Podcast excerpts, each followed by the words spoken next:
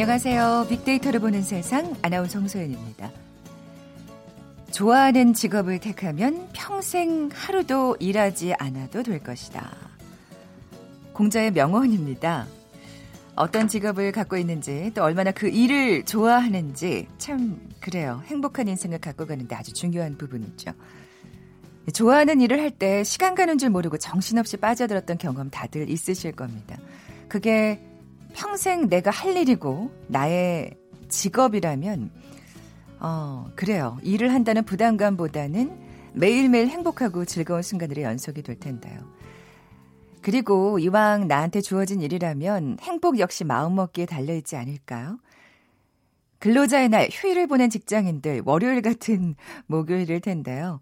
매일 휴일 같이 즐거운 마음으로 일하지만 일하지 않는 날들로 만들어 보시면 어떨까 싶네요. 이렇게 얘기하면 그게 말이 쉽지 하실 텐데 내일 또 주말입니다. 아마 이런 분들이 대표적인 분들이 아닐까 싶어요. 연예인 같은 PD, PD와 엔터테이너의 합성어 PD테이너가 최근 화제가 되고 있죠. 잠시 후 빅투더 퓨처 시간에 빅데이터 분석해 볼 거고요. 이어지는 글로벌 트렌드 따라잡기 시간은 지난주에 이어서 4차 산업혁명과 관련된 7대 핫 키워드 살펴봅니다. 먼저 빅퀴즈 풀고 갈까요? 오늘은 4차 산업혁명과 관련된 얘기 나눠볼 텐데, 어, 세월을 거슬러서 1차 산업혁명이 시작된 날을 맞춰주시면 됩니다. 1차 산업혁명, 농사, 수공업을 하던 시대에서 공장을 세우고 제품을 대량 생산해내는 시대로 접어든 걸 뜻하죠. 이 나라 산업혁명의 첫걸음은 면직물 공업에서 시작됐습니다. 천을 짜는 방적기가 등장했고요. 증기를 이용한 자동화가 어, 도입됩니다. 인류 역사상 최초의 근대 공장이라고 할 수 있겠죠. 아, 그리고 이 산업혁명이란 말, 역사학자이자 문명 비평가인 아놀드 조셉 토인비가 처음 사용한 용어인데요.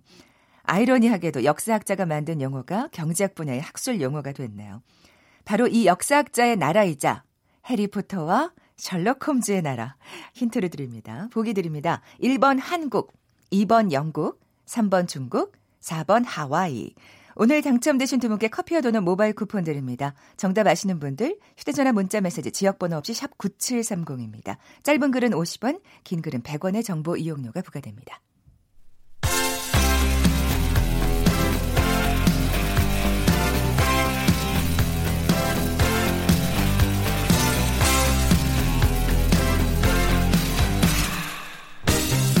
트렌드는 10년마다 반복된다.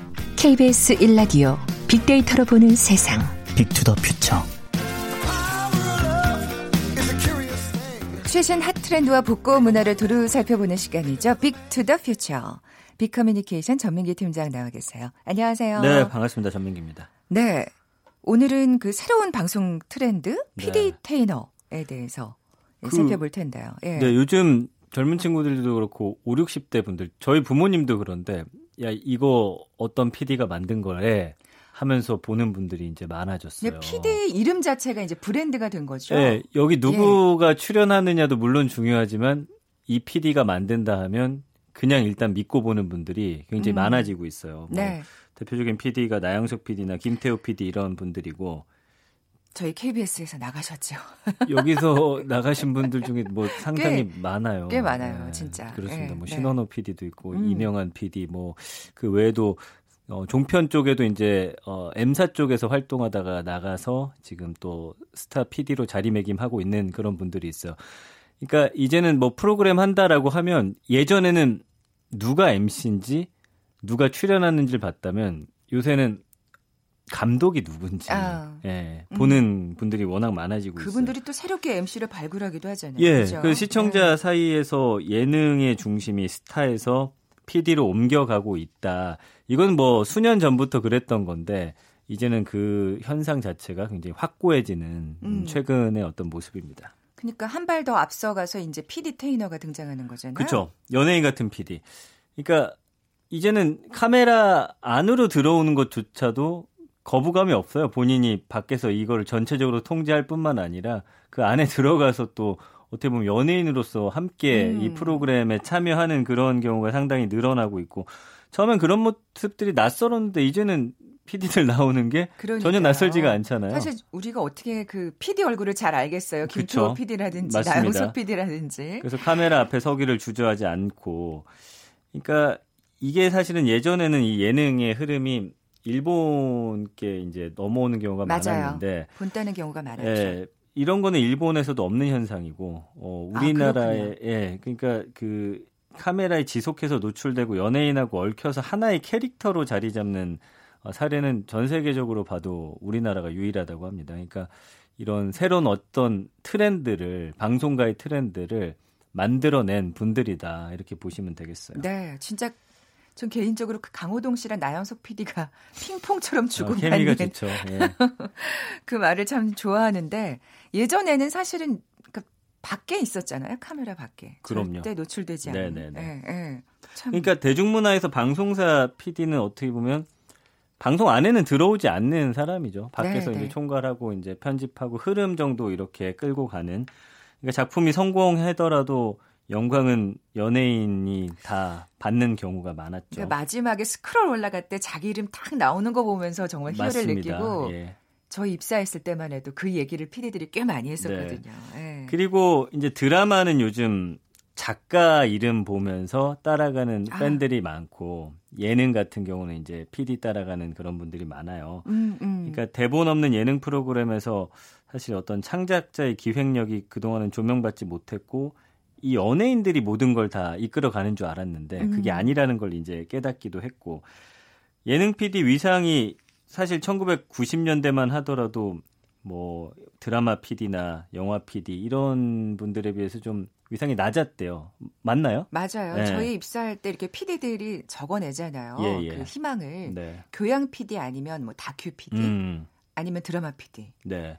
네 근데 어쨌든 이 누군가 웃음을 주는 건 굉장히 좋은 일이잖아요. 네. 그럼에도 불구하고 약간 좀 평가를 그만큼 받지 못했다라고 한다면 이제는 웃음의 가치가 그만큼 올라갔고 사람들이 즐거운 걸 좋아하다 보니까 음. 이 연예 예능 PD 분들의 어떤 위상도 함께 올라갔다라고 보시면 될 것 같고요. 요즘 신입들은 진짜 다 연예 예능 PD 하고 싶어 할 걸요. 네. 네. 그래서 그때 당시 이런 말들 했었대요. 예능 PD들이 그 남아 선호 사상의 그 상황에서 희생만 강요받고 집안에서 인정받지 못하는 장녀들과 같다라는 한탄들을 많이 후남이? 했었다. 예, 마부남이 아 기억하시네요. 예, 그렇게까지도 어. 이야기를 했었는데 이제는 달라진 거죠. 야, 정말 예. 근데 아까 그 말이 굉장히 인상적이었어요. 아, 피, 일본과 일본의 또 트렌드와는 굉장히 다른 우리만의 트렌드다. 네네. 이렇게 피디의 캐릭터가 사람들의 관심을 받는 이유가 뭘까요? 어, 처음에 이제 얼굴을 드러냈을 땐 낯설었죠. 근데 연이어 이 PD가 만든 그런 작품들이 히트를 쳤고 네. 그러다 보니까 이 보는 사람들의 어떤 신뢰가 생기고 아 다음엔 이 사람이 뭘 만들까라는 음. 궁금증으로 이어지면서 어떤 사람일까도 궁금하고 그렇죠. 네. 예전에 이제 뭐 음, 배우가 나와가지고 계속 연이어 히트작을 쳤을 때 다음 작품 뭐 할지 우리가 관심 갖는 것과 음. 똑같은 심리라고 보시면 돼요. 네, 네. 그러니까 꽃보다 시리즈, 삼시 시리즈, 뭐 식당 시리즈 이렇게 만들어내면서 여행, 힐링, 먹방, 그 다음에 관찰 예능인데. 아, 맞아요. 예. 개입을 안 하잖아요. 음, 음. 그냥 음. 틀어놓고서 그 안에서 그 상황들을 연결 짓고 캐릭터를 만들어서 그러니까 약간 다큐 같은 예능으로서 자리 잡은 게 바로 이 나피디잖아요. 네, 네. 그러니까 어떤 삶의 질 향상 그리고 국민들이 딱 휴식이나 먹는 거 떠나고 싶어하는 그 마음을 정말 적재적소에 딱 찔러 넣은 게 아닌가 음. 시대적인 흐름까지도 그래서 이런 시대 정신과 맞물리면서 폭발력이 커졌고 가끔은 답습이라는 그 비판을 받기도 해요. 비슷비슷하니까. 아, 네네. 그렇지만 그거를 이제 자신만의 브랜드로 확고히 구축하면서 음. 똑같은 여행 프로그램이어도 이 사람이 만들면 확실히 달라요. 네네. 네. 음악도 그렇고 편집도 맞아요. 그렇고 그 자막도 그렇고. 예, 그래서 네. 그런 것들을 사람들이 이제 인식하기 시작하면서 음. 아, 이 PD의 역할이 이렇게 중요하구나를 깨닫는 순간이 왔던 거예요. 네, 네. 예, 네. 그러면서 이제 어, 연예인 중심의 스타 시스템의 균열이 가면서 PD 중심으로 헤쳐 모여되는 그런 상황이 됐습니다. 네.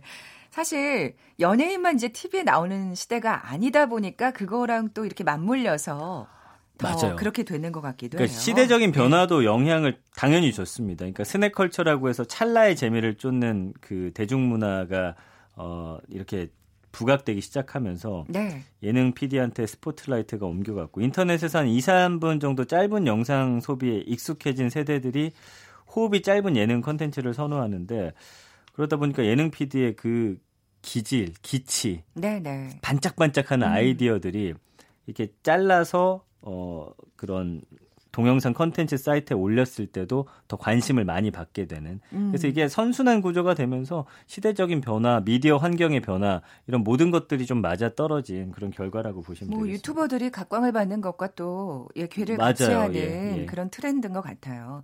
빅데이터 상에서도 그 관심을 확인할 수 있나요? 그러다 보니까 PD라는 단어 자체에 대한 언급량이 매년 늘어나고 있습니다. 아, 그렇군요. 그러니까 지난 1년 동안 한 137만 5천여 건 정도 언급됐는데 2013년부터 매년 지금 한 30% 이상씩 증가하고 있어요. 음. 연관어 1위가 이제 감독, 프로그램, 어, KBS라는 단어가 이제 연관어 3위였는데 그 나영석 PD 아 맞습니다. 예. 그리고 예능, 뭐 제작, 연출 인물 중에선 나영석 PD 이름이 많았고요. 그다음 작품 이런 단어들로서 보이는데 재밌는 건 예능은 PD가 연관어 상위에 있고 드라마는 작가가 아까, 아까 말씀드린 대로 대로, 예. 예, 사람들이 쫓아가는 경향이 많이 있습니다.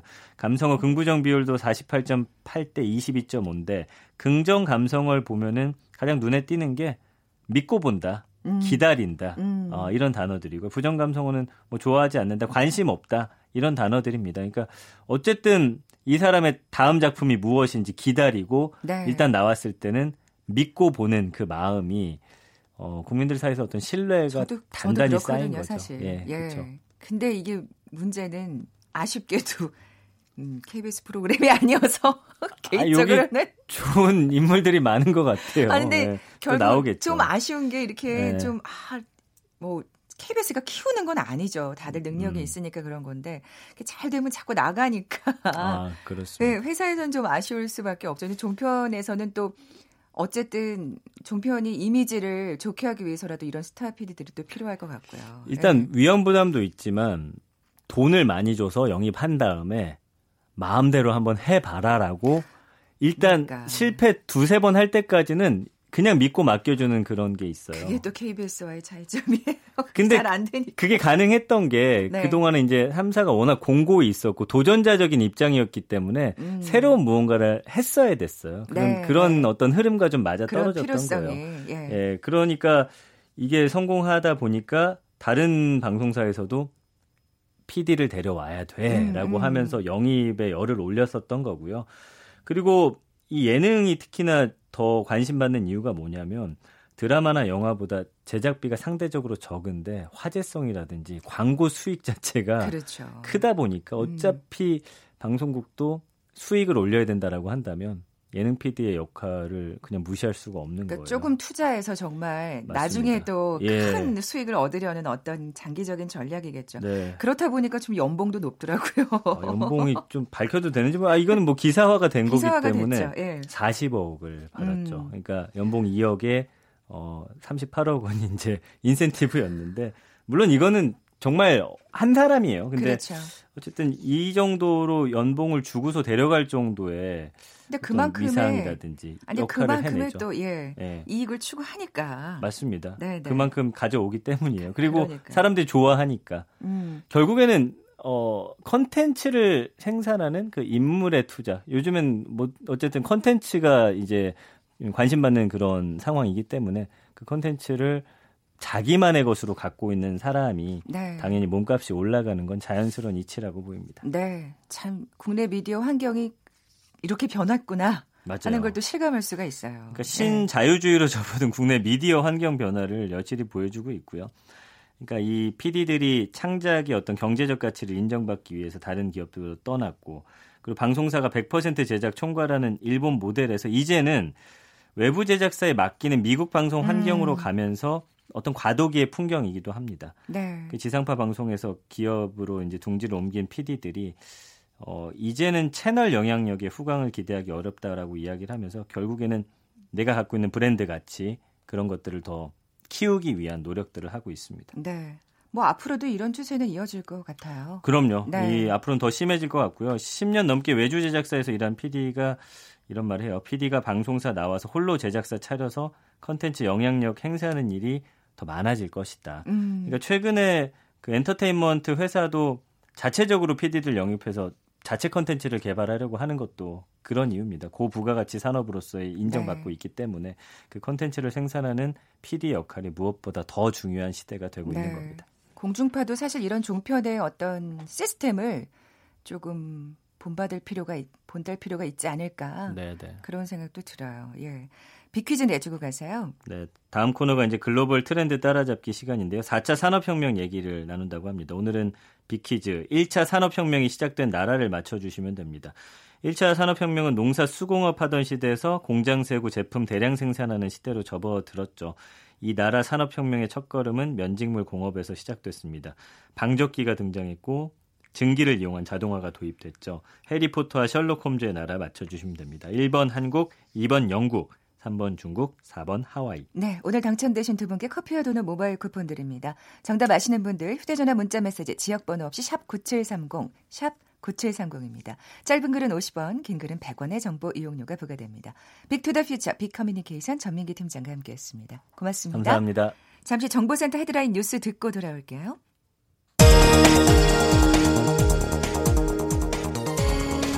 청와대는 문재인 대통령이 오늘 사회원로 12명을 청와대로 초청해 국정 운영에 대한 조언을 구하기 위해 오찬 간담회를 연다고 밝혔습니다. 패스트트랙 지정에 반발하고 있는 자유한국당이 오늘 오전 청와대 분수대 앞에서 현장 최고위원회를 열고 패스트트랙 철회를 요구하며 여당의 사과와 재발 방지 약속 없인 대화가 어렵다고 밝혔습니다. 더불어민주당은 장외 집회 등 패스트트랙 반대 투쟁을 이어가고 있는 자유한국당에 대해 민생 현안 해결을 위해 국회로 돌아오라고 거듭 촉구했습니다. 그룹 방탄소년단이 미국 빌보드 뮤직 어워드에서 한국 가수 최초로 2관왕에 올랐습니다. 방탄소년단은 미국 라스베이거스 MGM 그랜드 가든 아레나에서 열린 2019 빌보드 뮤직 어워드에서 톱그룹과 톱 소셜 아티스트상을 수상했습니다.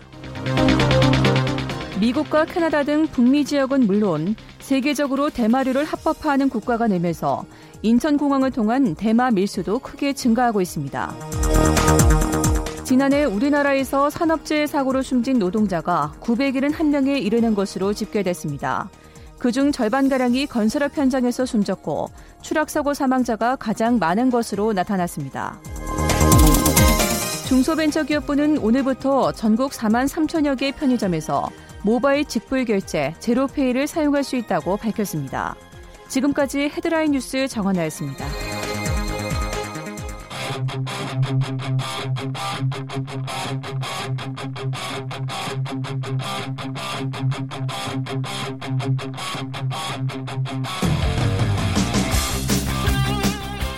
궁금했던 ICT 분야의 다양한 소식들 재미있고 알기 쉽게 풀어드리는 시간이죠. 글로벌 트렌드 따라잡기. 지난주부터 4차 산업혁명 7대 키워드 살펴보고 있습니다. 한국인사이트 연구소 김덕진 부소장 나와 계세요. 안녕하세요. 네, 안녕하세요.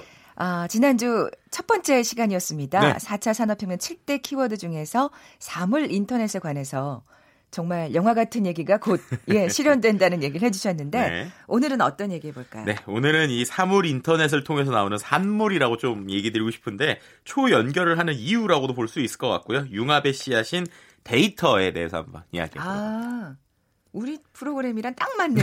그렇죠. 예? 빅데이터를 보는 세상에 딱 맞는 오늘 음. 키워드네요. 예. 어, 빅데이터가 활용되는 분야가 진짜 이- 정말 다양한 것 같아요. 그렇죠. 이제 예. 이 프로그램에서도 어떻게 보면 SNS 데이터, 그러니까 소셜 미디어 데이터를 활용해서 세상을 보는 이런 것들 많이 하고 있잖아요. 근데 이제 빅데이터라고 하는 영역은 그뿐만 아니라 상당히 다양합니다. 예를 들어서 우리가 이제 빅데이터라는 용어가 그럼 기존의 데이터가 있는데 왜 나왔을까를 좀 생각을 해보면 이제 기존과 다르게 양도 많다, 뭐 속도도 크다도 있지만 그것보다 전 더 중요한 게 훨씬 더 데이터가 다양해졌고요. 그리고 훨씬 더 복잡해졌고 그리고 그 데이터를 통해서 새로운 가치를 뽑아낼 수 있는 이런 기술들이 좀 발전하면서 어. 일종의 이제 빅데이터다라고 하는 상징적인 의미의 단어가 좀 나온 것 같아요. 음. 이게 어떤 개념이냐? 예를 들어서 예전에는 거의 대부분에 쓰는 데이터가 숫자였어요. 숫자. 그러니까 우리가 보통 통계라고 하면 몇 퍼센트 이렇게 정확하게 떨어지잖아요. 네, 네, 네, 네. 근데 이 수 이제 저희가 이그 방송을 통해서 하는 대부분의 데이터가 텍스트, 그러니까 글자란 말이에요. 아. 근데 그 글자들은 숫자처럼 뭔가 정확하게 몇 퍼센트라는 게 없어요.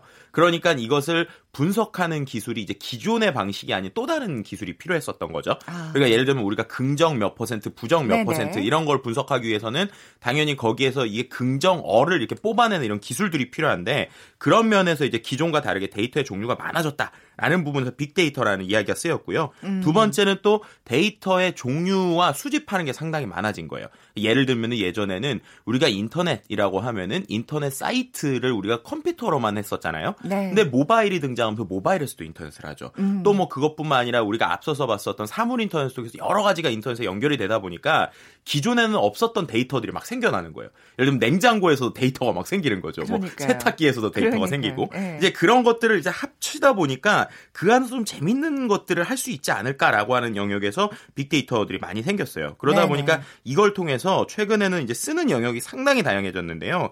초기에는 뭐 구글이나 아마존 같은 인터넷 기업에서만 썼는데 요즘에는 금융, 의료, 공공, 정치, 뭐 사회, 문화, 과학, 공공 거의 안 쓰는 영역이 음. 없다 싶을 정도입니다. 뭐 예를 들면 소셜 네트워크 SNS에서는 우리가 소위 말하는 패턴을 분석해서 타겟 마케팅, 타겟 광고. 그러니까요. 그러니까 내가 뭔가를 봤다, 클릭을 했다. 그럼 비슷한 거 계속 떠다니잖아요. 그런 것들도 이제 빅데이터의 영역이고요. 또 그것뿐만 아니라 뭐 CCTV 사각지대를 통해서 사회 안전망을 구축한다든지 아. 아니면 뭐 교통 데이터를 통해서 심야 버스 노선을 짠다든지 뭐 이런 것들도 있고 정치나 사회 분야에서 예를 들면 대선 때 온라인에서의 뭐 여론 같은 걸 분석을 해서 자기네들이 얼마나 투표율을 받을 것인가 이런 것도 스포츠에서도 요즘 많이 쓰이죠. 뭐 야구를 하든 축구를 하든 빅데이터가 안 쓰이는 분야가 없어요. 예를 들면은 예전에 그 뭐 피파 월드컵 우승을 할 때 독일이 2014년에 우승할 때 본인들의 우승의 이유엔 빅데이터가 있었다. 뭐 이런 이야기를 하는 등 네, 네. 정말 안 쓰이는 데가 없을 정도로 이 데이터라고 하는 것들이 다양하게 합쳐지면서 활용이 되고 있고요. 그러다 보니까는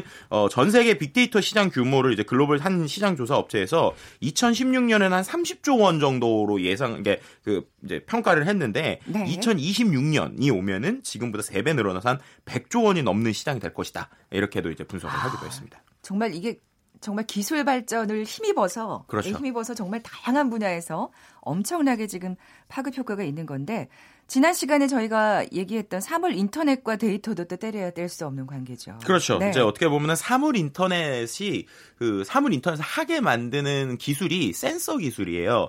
이게 센서라는 게 예를 들면 저희가 뭐 어디 문을 통과했다. 그러면은 센서가 예를 들면 자동문이라고 쳐볼게요. 그럼 자동문이 센서를 통해서 문을 열어주고 닫아주잖아요. 근데 거기에 사물 인터넷이 연결되면 어떤 개념이냐면 지금은 그냥 그 센서가 열었다 닫았다만 하잖아요. 근데 그가 기록이 되는 거예요. 음. 예를 들면은 이 문이 자동으로 오전 10시에 사람이 몇 명이 지나갔는지 이런 게 이제 체크가 된다고 생각해 보세요.